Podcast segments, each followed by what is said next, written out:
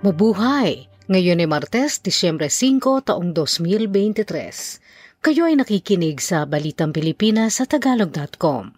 Sa ating pangunahing balita. Dalawang Pilipino sa China binitay, dalawang iba pang may parusang kamatayan pinag-aaralan ng kaso. ISIS inako ang pagsabog sa Marawi na ikinamatay ng apat at ikinasugat ng apat na. Magnanakaw, nakilala at nahuli dahil sa makulay na salawal na panloob.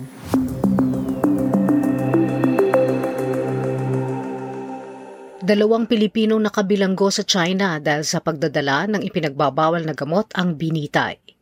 Hindi pinangalanan ng Department of Foreign Affairs o DFA ang dalawang Pilipino, subalit kinumpirmang naganap ang pagbitay noong Nobyembre 24.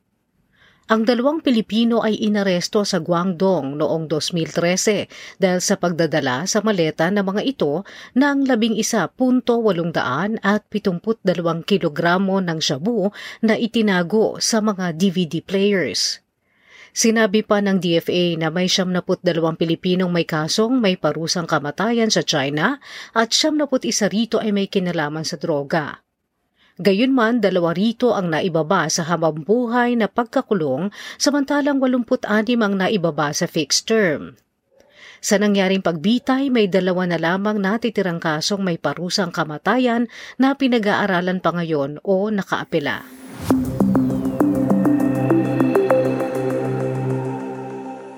Bineberipika ng Philippine National Police kung totoong may kinalaman ng ISIS sa naganap na pagsabog sa Mindanao State University sa Marawi noong linggo ng umaga na ikinasawi ng apat katao at ikinasugat ng 46 na iba pa. Nakuha ng mga otoridad ang mga piraso mula sa isang 60mm mortar na sinasabing ginamit sa ginawang pampasabog. Dumadalo sa isang misa ng Katoliko sa University Gym ang mga biktima nang maganap ang pagsabog. Napaulat na inako ng ISIS ang pagsabog sa isang talastas na anila ay ginawa ng kanilang mga sundalo sa isang malaking pagtitipon ng mga Kristiyanong hindi naniniwala sa Marawi City.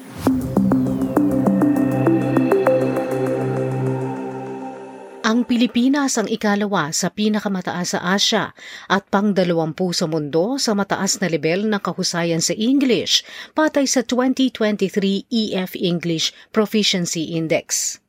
Namantena ng Pilipinas ang overall score na 500 at 78 mula sa 2022 index upang maihanay sa kategorya ng high proficiency na bansa. Pumangalawa ang Pilipinas sa Singapore na nagranggo ng mga ikalawa sa buong mundo sa score na 631. Ang Cordillera Administrative Region ang nanguna sa bansa sa English proficiency kung saan ang Baguio ang itinanghal na pangunahing syudad. Ang Netherlands naman ang nanguna sa mundo sa score na 647, samantalang ang Democratic Republic of Congo ang pinakahuli sa score na 385.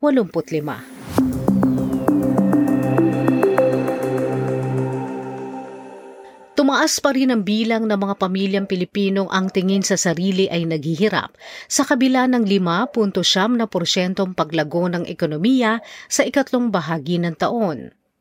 Sinabi ni dating Bangko Sentral ng Pilipinas Deputy Governor Diwa Gunigundo na isang malaking hamon ito na ang pagpapalawak na ekonomiya ay kailangan mas pabilisin pa.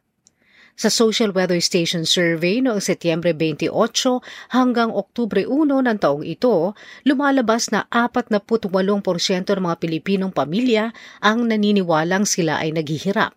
Tumaas mula sa 45% noong Hunyo. Samantala, ang palitan ng dolyar sa piso noong Disyembre 4 ay 55 piso at 34 na sentimo.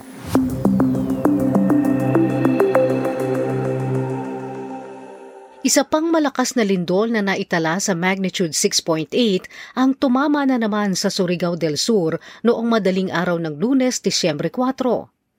Iba pa ito sa 7.4 magnitude na lindol na yumanig din sa Surigao del Sur sa munisipalidad ng Hinatuan noong Disyembre 2. Ang lindol noong lunes ay natagpuan 67 kilometro sa Hilaga, silangan ng bayan ng Kagwait. Isang babae ang nasawi sa naunang malakas na lindol makaraang bumaksak ang pader sa kanya sa may City, Davao del Norte.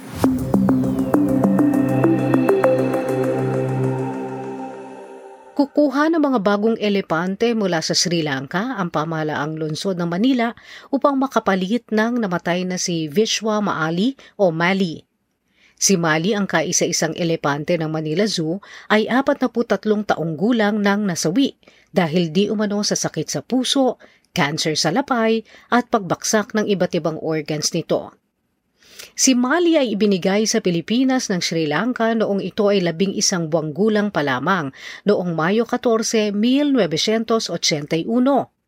Dati itong may kasama sa Manila Zoo na si Shiva na namatay naman noong 1990.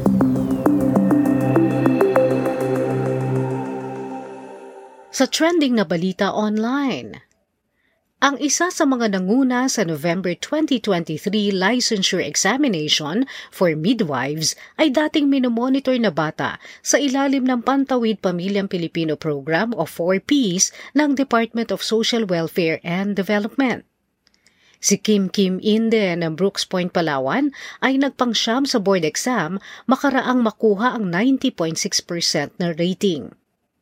Si Inde ay nagtapos sa University of the Philippines School of Health and Sciences sa Leyte. May apat na po nang dating nagtop din sa board ang naasistihan ng 4-piece program ng pamahalaan. Si Inde ay isa sa limang anak na mga magnyanyog sa Palawan.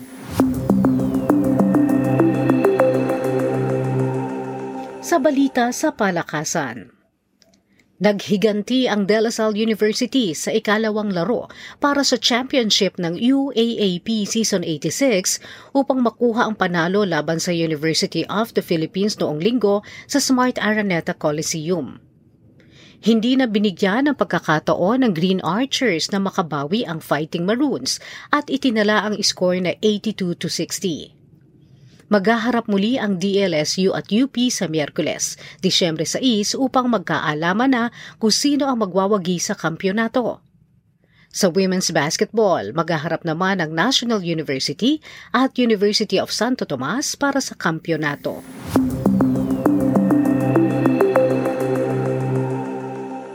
Sa balitang showbiz, ang veteranong aktor at advertising creative na si Manuel June Urbano Jr.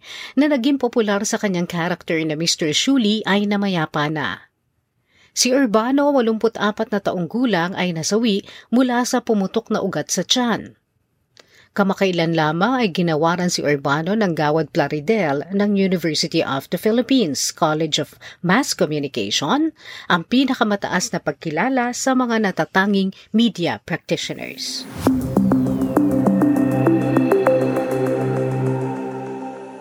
Sa balitang kakaiba, dahil sa makulay na salawal na nagpakita sa maluwag na pantalon ng isang suspect sa pagnanakaw, Nahuli ito ng mga otoridad sa New York isang taon makaraan ng krimen. Ang pagnanakaw ay naganap sa isang tindahan ng tabako sa Queens noong Setyembre 14 ng isang taon. Tatlong lalaki na kamaskara at may baril ang pumasok sa tindahan at tinangay ang laman ng cash register, ang mga laman ng tindahan at maging ang mga cellphone ng mga empleyado. Ang ikatlong magnanakaw ay nakabrief na bakulay na may malaking letrang R na puti at ang taong 1990 na dilaw. Nakakilala ang 30 taong gulang na suspect dahil may nagtip ng kanyang Instagram handle kung saan suot din niya ang makulay na brief.